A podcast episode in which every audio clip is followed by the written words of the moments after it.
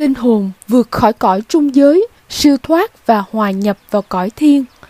Trong vũ trụ pháp giới, cõi trung giới của một địa cầu là phần năng lượng khí quan của không gian bao bọc hành tinh, địa cầu hữu hình đó. Một linh hồn cần có một lực tinh thần mãnh liệt, giống như năng lượng nhiên liệu của tàu con thoi, để có thể siêu thoát, bước ra khỏi lực hút của địa cầu, thoát ra khỏi trung giới mà hòa nhập vào cõi thiên. Linh hồn chưa chuyển sinh được vì còn vướng mắc chấp niệm.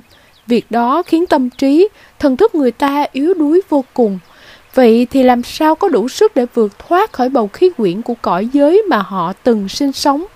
Thế nên, linh hồn muốn rời khỏi cõi trung giới của nơi mình từng sinh sống, cần có tâm niệm, ý chí cực kỳ mãnh liệt mới vượt thoát được. Hoặc là linh hồn ấy siêu nhẹ, tức là từng có đời sống lương thiện, không vướng mắc, bám chốt vào các lý sự thế gian,